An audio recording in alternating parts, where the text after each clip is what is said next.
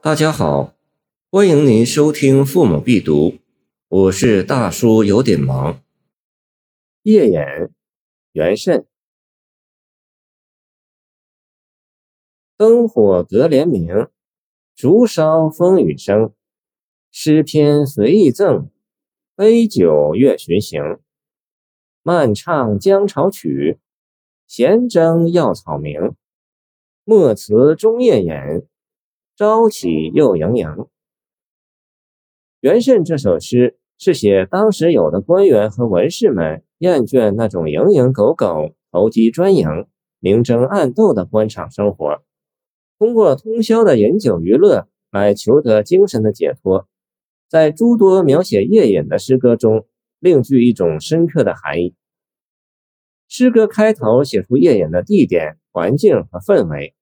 那是在深宅大院的深处吧？只有透过帘子才能看见那隐约的半明半暗的灯光。此时还正下着雨，近旁的竹子传来风雨吹动的声音。这真是一个深幽安静、与世隔绝的地方啊！这就和白天他们身处的喧嚣的尘世形成了鲜明的对照，显得很是难能可贵。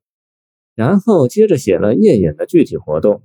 一是互相赠诗，二是一巡一巡的进行饮酒，无拘无束；三是即席唱起了他们自编的江潮曲。这种原本产生于民间的曲子词，从初唐、盛唐一直到元慎所处的中唐，都有不少文人仿作和演唱。四是以药草为名，连诗连句或者行酒令。作者把药名嵌入到作品里来进行文字游戏。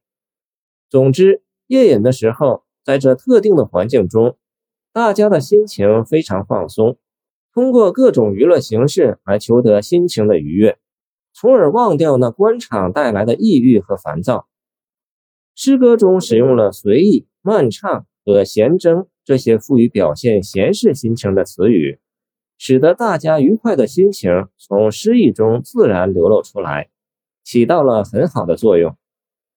最后两句是本诗的点题之笔，他们互相劝说，今夜要通宵畅饮，因为明天早上大家又要分头身处官场，去过那种自己不愿意过的污浊的生活了。由此两句，诗歌的境界就提升到了一个新的认识层次。这也是此诗不同于一般饮酒诗歌之处。自然，通宵夜饮，这对于大家厌倦的官场，只是一种消极回避的办法。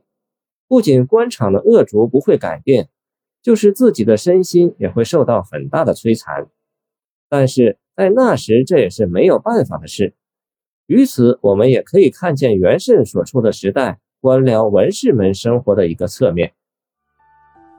谢谢您的收听，我的 QQ 号码幺七二二九二二幺三零，欢迎您继续收听我们的后续节目。如果你喜欢我的作品，请关注我吧。